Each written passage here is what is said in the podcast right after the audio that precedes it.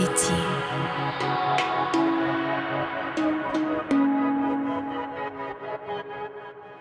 Дорогие друзья, всем привет!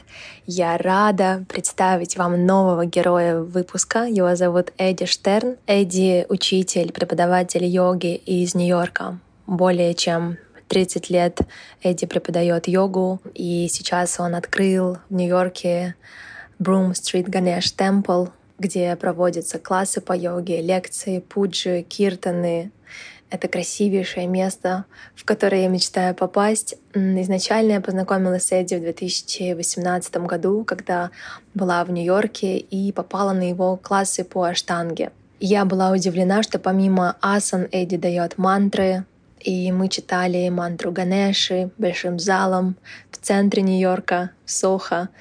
И множество красивых разных людей, разных национальностей сидели на ковриках и читали эту мантру. Я была восхищена и подошла к Эдди, попросила его о небольшом интервью и записала его для своего YouTube-канала. Его до сих пор можно найти в YouTube. Эдди написал книгу One Simple Thing, на английском она так звучит, на русском «Почему йога работает», где он рассказывает, почему йога работает и объясняет с научной точки зрения связывает ведические писания, ведические знания йога-сутры Патанджали с современным миром. Как мы можем становиться счастливее благодаря этому, и как мы можем использовать эти сокровища, эти древние-древние писания, которые актуальны как никогда и сейчас для нас. Благодарю Эдди за его время и счастлива, что спустя несколько лет мы встретились снова в Зуме, а недавно он был еще с классами и в Дубае. Эдди — это всегда новые знания, это всегда мудрость, свет,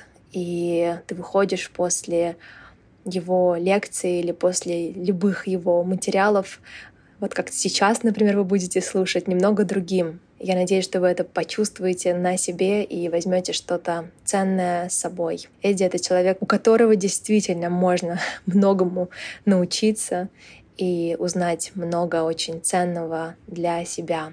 Я благодарю вас за прослушивание. Если вам понравится наш подкаст, пожалуйста, подпишитесь на него, поставьте звездочки и оставьте свой отзыв, любой короткий. Нам будет очень это ценно, приятно, и это нас очень поддерживает. Благодарю и приятного прослушивания. Today my guest is Eddie Stern, Ashtanga yoga teacher, lecturer, from New York City. I must mention that Eddie inspires me a lot. First of all, I would like to thank you, Eddie, to spare some time for us and participate at our podcast. It's an honor and pleasure at the same time. How are you today and where are you now? I am very fine, thank you. And I am in New York City in our temple. I'm in Soho at the Broome Street Ganesha Temple. We usually start with our guest from this question How do you keep your inner light? If you mean happiness, like how do I keep myself feeling happy? Um, I don't think too much in terms of light or dark for my consciousness. Um, it's just never been how I've thought about things. So um, I like to be creative, and I'm happy when I'm creative. And um, I like challenges also. You know, I like um, putting the challenge in front of me and figuring out how to solve it or get around it. I like helping people and teaching people, for example. That's something that I enjoy doing. And I think that, you know, not being too focused on yourself all the time in a spiritual practice is a very important part of a spiritual practice. If people become too focused on their interior world all the time, then they become a little bit separate from the growing world and society and evolution around us. So I think it's important um, you know, for most people to stay engaged and um, to not be too focused only on your inner work. You know, there are some monks that you'll find around the world who live separate from society, but what they'll be doing is they'll only be praying for the happiness and safety and benefit of all humankind and animal kind in the world. So they might spend all of their time in prayer and in worship for other people and not for themselves. So, but what happens a lot of times now in the growing yoga communities and spiritual communities and meditation world is that people are they're spending all this time trying to be mindful and watching their emotions and their feelings, which is all fine and everything. But you become very hyper focused on the narrative of your own constructed self. And so to be thinking not for yourself all the time, either by doing service or, you know, being helpful or not praying for yourself or focusing on yourself, but focusing on the good of the world or the good of all beings, then you don't get too like, you know, stuck in you. So I, I think that that's a good thing to do. And then, you know, there are times like, you know, if I work too much and I'm taking on too much on my own, then I get tired. And then I don't feel like I have the energy to get everything done, or I don't see how I'm going to get everything done. Then I just have to like back up and take a little bit of a break, you know, for an afternoon or a morning even, and um, just chill a little bit and try not to get too much done. And then I get my energy back for whatever the things are that I need to accomplish. So, so I kind of see like in answer to your question that um, the whole thing really is about I don't want to use the word balance because balance is such an overused word, but it's a process of balancing that like you're allowed to push yourself and maybe take on a little bit too much. Just don't get overwhelmed. And then maybe you swing back the other way a little bit and like you take a little bit of rest. And so, you know, there's there's like a, a seesaw, you know, you're allowed to go back and forth and you should go back and forth because everything in the universe goes back and forth. Like, excuse me, day and night is going back and forth. Like, you know, the earth needs to rest for half of the day and not be under sunlight all the time or it's going to get burned up. So we also are allowed to go through those cycles of seasonal changes and daily changes um, as well. We don't have to be the same all the time. You know, we're allowed to, we need to be able to, to go back and forth and, and to go through changes. The main thing is the problem with, with human mind is that when we go through a change, we think it's going to stay that way forever. Oh, I'm depressed. I'm going to be depressed forever. I'm never going to get out of this. Oh, I'm happy. I want to be happy forever. I never want to lose this happiness. You know, and then there's a grasping. And even the thought, I'm depressed. I'm never going to get out of my depression. I'm going to be depressed forever. That's a holding on to an idea about never moving. And then the happiness is a holding on to an idea of never wanting to move. So the other one is a fear of not moving. The other one is like, you know, a fear of leaving that state. And so, but where it's okay for all those things to happen, but not necessarily to hold on to them. So like, if we can do that, even if we're feeling down, we're feeling challenged or things are difficult and we go, okay, I can be in this. It's not going to be this way forever. I can learn from this feeling.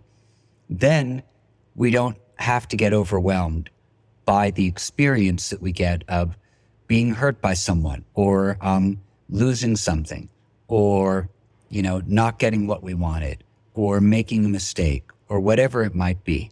Um, we go, okay, I can feel this, I can learn from it. And then even in that, then you don't lose this thing that you're calling your inner light. And congratulations on your temple opening. I bet it was a great deal to manage such project during Corona time. And could you tell us about your connection with the Lord Ganesha and um, it's really interesting for me actually because the first time I heard this mantra from you on your class, I don't know, something magical. And uh, please uh, tell us if it's possible, uh, why do you worship Ganapati? It's interesting because I have been drawn to Hinduism since I first started doing yoga in the 1980s. But the deities that I were was worshiping then were primarily Radha and Krishna and Hanuman. And those were the deities that I was drawn to. And then when we first um, built a small temple in 1995, my wife and I had been given a beautiful marble Ganesha for a wedding gift. And so we built a small Ganesh temple around that deity that had been given to us. And it was a beautiful Ganesha. And then when we moved out from that space after five years and we were building this new one, I asked my yoga teacher at the time in India it was okay for us to build a temple and do a pratishta, which means to establish a deity. And he said yes. And I said, well, who should we install? You know, kind of thinking, well, he will say Hanuman because Hanuman's really the deity of prana and of the yogis. And he said Ganesha. So I said, okay. So then we had a Ganesha carved in Mysore and brought that deity back, had it shipped back it was very heavy. And then we built our temple around Ganesha. So that's how I started worshiping Ganesh, simply like that. You don't necessarily choose the deity that you worship. Sometimes the deity that you're going to worship comes to you. It's true. maybe have you ever experienced something maybe extraordinary, even magical, I don't know, related to mantra chanting? I don't think that I've experienced anything extraordinary or magical. Magical, certainly, but extraordinary, no. My spiritual practice is one of ordinariness, not of um, not of explosiveness. Some people are very good with visions and with colors and with transcendent experiences and with leaving their body and stuff like that. My spiritual practices have always been a little bit more calm than that. But uh, I love chanting because it makes me feel like I'm connecting with an invisible part of myself. And doing puja or worship, I feel like I'm connecting with this unseen thing, which is really what my entire being is stemming out from. So that doesn't happen to me from asanas or pranayama or even meditation. It only happens to me from puja and from chanting. This invisible part I feel connected to. More than being connected to, I feel that I've attended to it, paid attention to it. But to attend to something is different than paying attention to something. To attend to someone is to be present with something, to serve it, to form a connection with it, to be there for it, like an attendant. And so that's what I feel like I'm doing with my this invisible part of myself through worship. There's a Ganesha temple outside of Maharashtra, outside of Bombay, about six hours outside of Bombay. And this temple, probably the main temple I've been to where I had an experience that was different than ordinary reality. And that was being in that temple, I felt like I was stepping into eternal time. And the, the time inside that temple was not bound by the same time that we're following, you know, every day, but it was, it felt like stepping into something which was extremely ancient, that was not bound by time. And I can still recall that feeling when I remember that temple, which I try to do on a regular basis, to be in touch with that feeling of timelessness or the ancient or the eternal. And so, and I think that comes from the presence of the deity there and from the chanting and the worship which is being done there for that deity as well. So I hope to go back there someday. We know that you are especially known in Ashtanga yoga world. Could you tell us why did you choose Ashtanga or maybe or perhaps Mashtanga choose you. Uh, I mean, uh, for our listeners who may maybe they don't know about Ashtanga, some words it's from you will be very important and interesting. In the yoga systems, there are different ways of doing postures or asanas. And each of the main schools has their own approach to how they're doing asanas. When I first started, I was doing something called Shivananda Yoga, and Shivananda was um, very nice method. I still do it every once in a while. You do 12 basic postures and you rest in between each of them. And then there's some advanced poses that you do sometimes too. And then I was also practicing with a teacher named Dharma Mitra, who lives in New York City. Uh, was a very well known yoga teacher as well. And then I did some of the Kundalini yoga, which comes from the Sikh tradition. And I did some of that too. And so I did all of those things for a few years. And then um, in 1991, uh, I went to do yoga for a month with a teacher named Pattabhi Jois in South India. And he was teaching this thing called Ashtanga Yoga, which I had not done before. And I wasn't familiar with what it was. And I always say, had I known what it was, I probably wouldn't have gone because I'm a little bit lazy by nature when it comes to doing physical things. And this way that he teaches asanas in Ashtanga Yoga is definitely anything but lazy. Um, it demands a lot of effort. So I went, I stayed one month uh, with two friends of mine, and um, I thought that the yoga itself was very good. I liked it. So I went back the next year and stayed again. This time I stayed for four months. And um, then I felt like this was something that I wanted to focus on trying to learn because the postures themselves and the effect of the, the sequence of the poses was having a beneficial effect on me. There were not a lot of, there were not any spiritual teachings, in fact. There was no philosophy, no chanting, and no worship. And simply, he was a, a very good yoga teacher. Other parts of his personality, there were some problems, but for the yoga part of it, uh, it was a very good methodology. And so then I spent a long time just trying to learn that, you know, spent about 18 or 19 years studying with him. Because I spent a lot of time studying with him and spent a lot of time teaching, that's how, you know, in the yoga world, I became associated with the Ashtanga Yoga. Um, that's primarily what I teach. But all along, I've always studied other things and I've always taught some other things too. It's just that, you know, the, the bulk of what I do is for Ashtanga Yoga. But I'm interested in yoga therapy, which I study now. I'm in, I'm in school. I'm going to university for that, doing a master's in yoga therapy research. I also have chanting teachers and Sanskrit teachers who I study with on a regular basis. I'm interested in medical research as well, which I spend time doing. And um, so there's a bunch of things. Yes, uh, three years ago you released your amazing book, and we all uh, read it. And uh, what do you feel about it? And what was the most interesting, maybe, feedback about it? Uh, the most amazing feedback about the book I got from people was when they liked it. So that was very encouraging.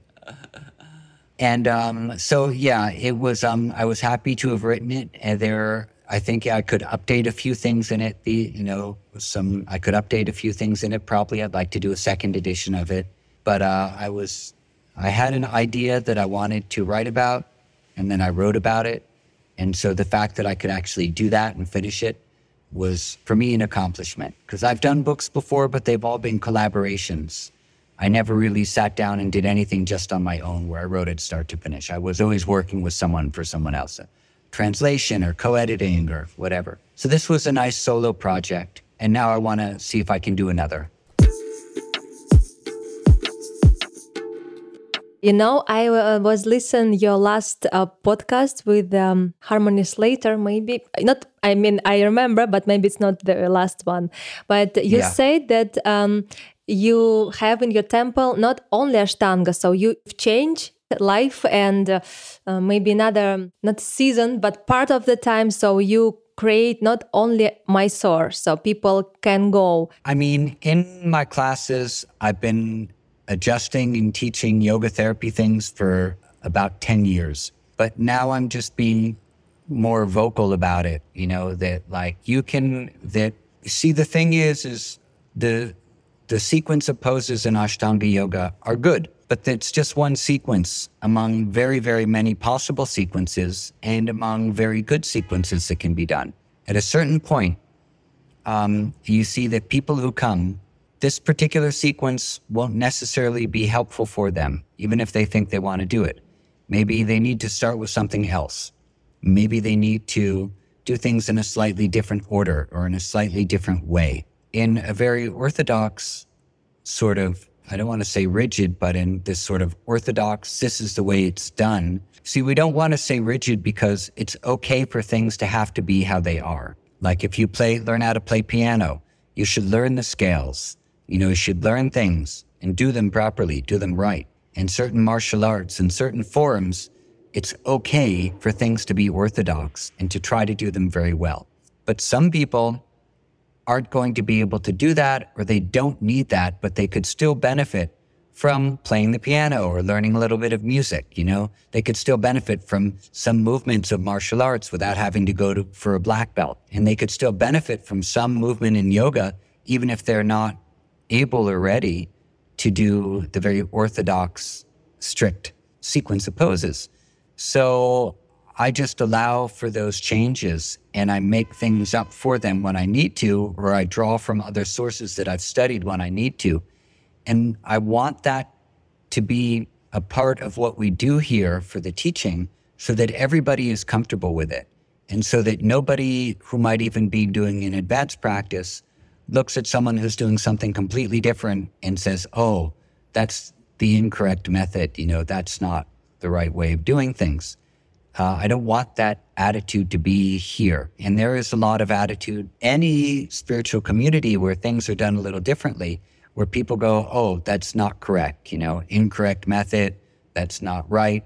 Oh, you're not adhering to the doctrine, all of those things. So, what we don't want to do is we don't want to take something and then completely twist the purpose for it you know, start branding it in our own way or, you know, co opt it or, you know, we don't want to take mantras and start mixing them up and then say, hey, you know, this is, you know, and so, so we don't disrespect yoga, but what we do is we apply yoga based on the knowledge we have. I look at a lot of what goes on in the yoga world and I see what people are doing. And sometimes what people are doing, they're just teaching poses and that's all. And he, the poses aren't always even in a good order. You know, they don't always make sense. And sometimes they're just saying words, you know, that have no substance behind them. And, um, you know, just things that they've heard that they're repeating. And so that stuff, like, that stuff should be questioned and it should be critiqued um, because not everything is good. But there are some things that where doesn't have to be strict Ashtanga yoga, doesn't have to be strict this yoga, that yoga, the other. It can still be very intelligent thought out and purposeful for the body, breath, and mind of the person who's in front of you that you're working for. So the trick is to learn to learn things properly as much as you can for as long as you can, and then take those things and then apply them as the situation calls for, but not impose things on people and go, well, this is the way that I learned it. This is the way I do it. So this is the way you have to do it. What if your body is different? What if you only have one arm? What if you have some illness and it causes you to gain a lot of weight? What if you have an illness? It causes you to lose a lot of weight. You can't do all of these types of things. What is there for you? Well, as a yoga teacher, we should know what those things are if that's our interest in helping people. And then we can apply those things. Now, if all you want to do is teach the form that you do and only teach it to people who can do it really well, so they excel, that's also okay. It's good to have small groups of people who learn things really, really well, become excellent at them, because that means that these teachings will stay alive in the world. So there's nothing wrong in that, but it's not the way that everyone is going to need to teach because it's not the way that every human being is. But what I think those people also need to be mindful of is that there's not just one right way. It, you should just be saying at that point, this is the thing that I'm really interested in doing. I only want to do it this way. It's not the only right way, but I really like it. I want to get good at it. I want to learn as much of it as I can because it's a very cool thing. And then we can preserve it and keep it going. And that's beneficial. It's like learning an ancient language to preserve that ancient language. You know, like Sanskrit is slowly going extinct because people aren't speaking it anymore. The Indian census has shown that only 2,000 people in the last Indian census said they could speak Sanskrit out of a you know a billion people living in India. That's like the language needs to to be revived or or fine art forms. You know, if you were going to go study with Da Vinci, you were going to have to be like totally dedicated to whatever he taught you and not do anything else and not care to. Just do that one thing. So there are going to be experts and masters in the world who submit themselves to intensive training you know, and that's all they do. And that's what they're preserving. But there also needs to be, and what this is what happens a lot also is that sectarianism comes in where people might learn like that, but then they start thinking in this day and age, this is the best way of doing it because it's what I do. This is the only way of doing it because it's what I do. And so like, let's just remove that thinking and just be fucking great at what you do and love it. And that's awesome. And keep getting great at it. Share it with the people who you can but don't think that it's the only way of doing it and that if someone does it a little bit less, it's not right. That thinking can be removed from the yoga world right now. There's a lot of it. Spiritual journey, or we can say spiritual way, it's not always a smooth road. Did you have any difficulties or challenges on your way in yoga? All the time. Absolutely. I, there's never not been any challenges how you can stay so simple and how you save your your state of mind in the big city you live not in india but you i think your temple is small india really but i think it's uh, it's very difficult but how you stay like uh, simple and uh, save your uh, state of mind Okay, so the simple part, I don't think I'm a terribly simple person. In fact, I think I'm fairly complicated. I mean, yes, I, I mean for yeah, for yeah I mean, us, you know, I don't have a TV and I don't have a car and you know, I don't have a my own house or anything like that. So, but in in my mind, I am a complicated person. I study complicated things. I read complicated papers and books, and I'm interested in doing complicated research. And the worship that I do is complicated as well. It's not as complicated as the priests in the big temples, but it's it takes some learning. And the things that I continue to to learn are also challenging things. So that's my brain. It's how my brain works. I like that stuff. My wife does not like that stuff that much. She's not interested in it. She's a simple person. She calls me a brainer. She- You're such a brainer. Um, so I like to use my brain and uh, probably more than I need to. And I like building beautiful things, you know, like this temple. If you see our floors, you know, the floors are like Yes. the the floors I painted these floors myself with my daughter and with a friend of mine and it took a week to paint them. I mean, this was like a very complicated undertaking. We had to measure everything out and measure the whole floor, draw it out in pencil and then tape it and then untape it. And I'm pretty sure that's how I got COVID from exhausting myself painting these floors.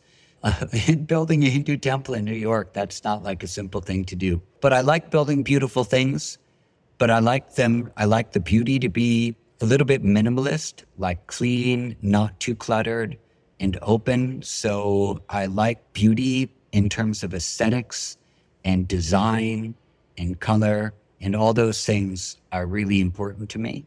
Uh, that stuff is as important to me as the yoga. So I think that the yoga should be done in a setting conducive to spiritual thinking. You know, even in the Hatha Yoga text, they describe what the space should look like that you're doing yoga in. And in India, that's where yoga came alive for me, like being in the setting that was, you know, so uplifting uh, in terms of the the imagery and the aesthetics and the feeling of devotion. That's a large part of my life. That's what I do basically. Um, and um, so I practice yoga. And when I say yoga, I mean meditation and asanas and pranayama and devotion and service. All of those things mean yoga. And I try to build beautiful things, whether it's the temple or the apps that I build or the writing that I do or all of the other types of things that I'm involved in. And I like them to be beautiful things so that when people come in and experience them, it has an uplifting effect, a happy effect, a peaceful effect on their consciousness. So that you can come into the temple and feel, wow, I'm in the middle of Soho and this is so serene and so quiet here and it's so busy outside. Now I'm in a little oasis, a little sanctuary. Or that when they open one of the apps that we make, that, you know, automatically they feel calm just using that technology. That's basically it. So, how do I maintain my own balance, my own center? Um, I maintain it by engaging in useful things that um, aren't completely self serving. And I listen to music, a lot of music. Yes. What is your favorite music? My next question. I have different musics for different times of the day. In the morning time, when I come into the temple, I put on um, Sanskrit prayers while I'm cleaning up and getting the temple ready. So in the morning time, before I start doing my chanting, I'll put on different types of devotional music. And uh, in the afternoon, when I'm working, when I'm writing or answering emails or getting through my to do list, then it is usually most of it is like punk and post punk from the 1980s and 90s, but primarily the 1980s. And um, then I also, yeah, 80s and 90s, I would say. I don't listen to much recent music, but when there's something that comes along that I really like, then I'll listen to it. I don't care where it's from. Uh, and there are certain people who, over the years, I follow their careers, and as they evolve, I, I continue to love what they do. So, Nick Cave, for example, I used to listen to the birthday party, and then he went off on his own, Nick Cave and the Bad Seeds, and he continues to be a favorite of mine. Um, I love Sigur Rós. There, you know, they started out in the late 90, 1990s or early 2000s. So I love them. They're one of my favorite bands. Um, I love the Smashing Pumpkins. Everything that Billy Corgan has ever put out, I still listen to, new or old. Of course, big David Bowie fan. then um, all the regulars, New Order, Talking Heads, Joy Division, all those bands from that area, uh, I still continue to listen to. But that's stuff that um, when I was a teenager, like many teenagers, I was going to tons of concerts and I was, well, I lived in New York, so it was easy to go to tons of concerts. I mean, any night of the week, there was somebody playing. And, um, and I listened to tons of music. And so I grew up like having my brain wired, whether it was David Bowie or The Clash or whoever. And so what happens with music is when you're going through periods of your life and there's a certain song that you're listening to, that song and that experience get wired together. This is why a lot of music therapy works so well. Because if you can find the songs, even for people with Alzheimer's, who it, they had happy memories to, and you play those songs, they can wake up during that period that that music is being played and they can remember things. But when the music is turned off, then they won't be remembering.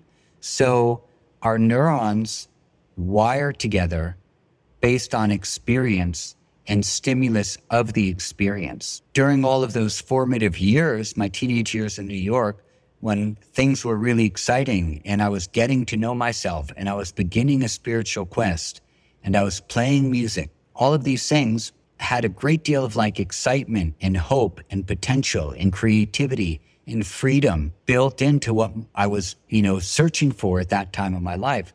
So still when I put on some of those songs, that feeling, those feelings come back of creativity, of hope, of creativity, of freedom, of limitlessness, of like getting stuff done, you know? And so th- that's how I use music for. You're almost scientist not almost i mean you're like I, that's previous question i must say i don't mean you're simple at all. Your book your book is it's not simple to read like three times and you don't you need to go back and again and again. My favorite comment that someone gave on amazon was it's not so simple. Yes next book not simple thing. Yeah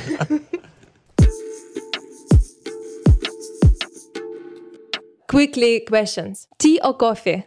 Oh, coffee and sometimes tea. Which coffee? I will have an espresso. Morning or evening? Morning. Morning, okay. When I have a bad day, I. When I have a bad day, what do I do? Yes. I deal with it.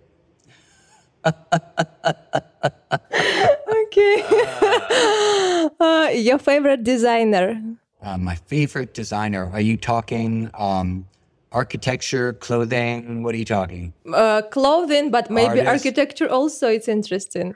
Okay, fine. If we're going to go clothing, um, I guess it depends what we're talking about. If we're talking about like go to day to day, or we're talking about like really looking nice, if we're really looking nice, then my favorite designer is going to be my tailor, uh, Lord Willy's. They're British. That's what I would go with. If I can only choose one answer, I'm going to go with them. Lord Willy's. What was your the most powerful spiritual experience? Having a baby. What is your life credo? Let's do it. What is your favorite book and movie? I'm going to say Yoga Sutras. You know, if I have to pick one to live with for the rest of my life, I'll pick that. And my favorite movie, well, my favorite movie used to be The Fifth Element. So I'll just stick with that for now. Your best and worst habits. I'm going to pick my worst habit which is a habit that I could actually fix if I wanted to, which would be falling behind on emails in correspondence. And I'm going to say falling behind on correspondence. And then I'm, that's going to include everything phone calls, calling my parents, answering emails, sending thank you letters, responding to things that needed to be responded to. I'm going to lump all of that under correspondence. So that's my worst habit, falling behind on that. A best? I don't know, maybe apologizing for things if I've done something wrong and doing it quickly and sincerely. What is your place of power? I guess my place of power is my mind. What do you consider your most brilliant idea so far? I don't know if I've had a brilliant idea yet. I've had some good ideas. Let's see what's brilliant. Well, the jury is still out. I've had a few good ideas. Nothing brilliant yet. And what is your dream? What is my dream for this temple to work and become self sustaining? Thank you so much, Eddie. It was amazing time with you, and uh, thank you so much to have time for us. Anytime. I'm absolutely thrilled to do it. Thank you. You are amazing and we love you so much. Thank you. Thank you so much.